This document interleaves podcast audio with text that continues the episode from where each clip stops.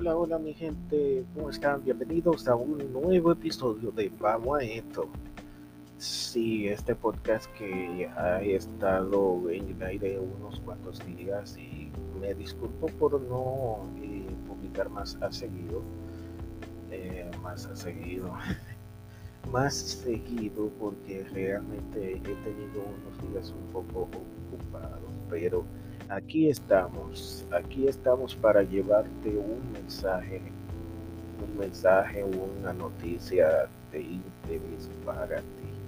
Así que no te muevas y aquí empezamos este podcast.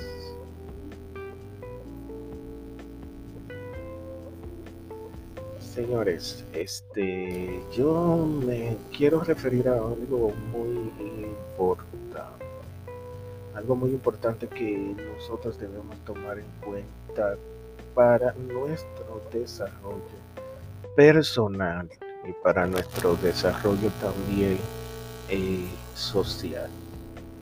Me voy a referir a lo que son las enfermedades de salud mental y me voy a referir muy específicamente a la depresión. Como una persona que eh, salió, sí, gracias a Dios, salí de una depresión muy severa, una depresión que quizás eh, no muchas personas tienen la, eh, la facultad quizás eh, de salir de ella. Pero lo que pasa es que yo obtuve ayuda y obtuve ayuda quizás eh, muy, muy, muy, muy, muy rápido. Rápido no, a tiempo. Obtuve ayuda a tiempo. Y eso hizo que realmente yo eh, pudiera entender mi condición mi condición, la condición que quizás no muchos entienden, entienden que solamente es eh, solamente es una tristeza, una, pero si es una tristeza demasiado prolongada, quiero que sepas que estás deprimido y tienes que buscar ayuda. Yo en un principio entendía que realmente era que estaba triste, pero no había razón, o quizás sí la había, porque realmente yo eh, siempre toda mi vida es, eh, había sufrido de, de bullying, de abuso escolar y eso hizo que realmente me retrayera y fuera una persona muy introvertida. Pero siempre busqué la manera de cómo eh, buscar amistades, pero a mí siempre me rechazaban o eso creía yo. Eh, yo en el tiempo escolar de aquí de República Dominicana, que en mi época eran eh, eh, preescolar, dígase eh, lo que llamamos aquí maternal, kinder, preprimario. Hasta ahí es la edad, eh, la, la fase preescolar. La primaria hasta octavo y la secundaria o bachillerato que son cuatro, que eran anteriormente cuatro cursos. Toda mi edad escolar yo nunca tuve una amistad que pudiéramos decir que realmente fuera verdadera, una amistad verdadera. Eh, siempre tuve quizás uno o dos o ninguno, quizás, para ser sincero, nunca tuve un amigo.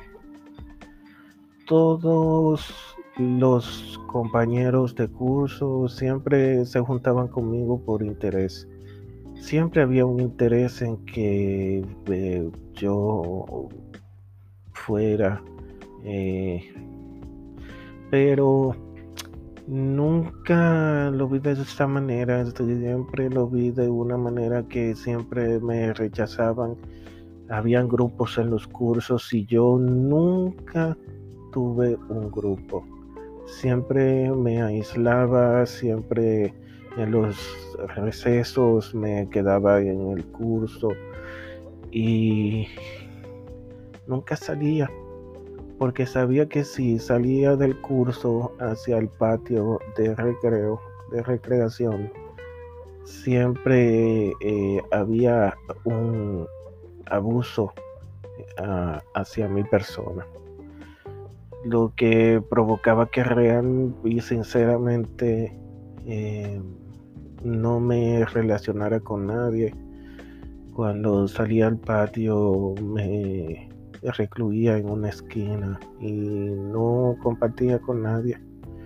Siempre, siempre vivía aislado, realmente.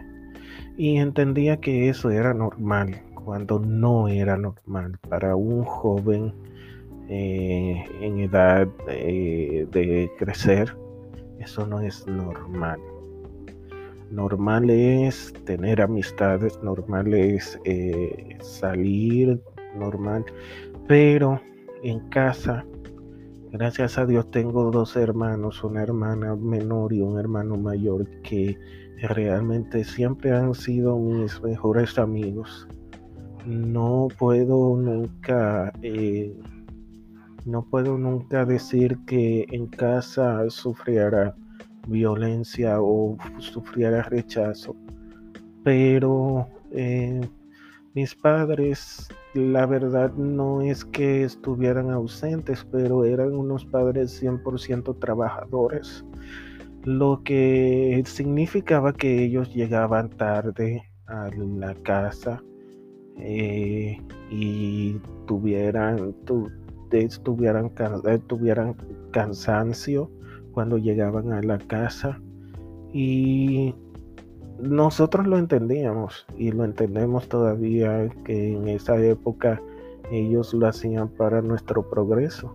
Y nosotros lo entendimos así y, de verdad que hasta el sol de hoy le agradezco a Dios por mis padres que siempre han tenido eh, el, el gran eh, trabajo de criarnos.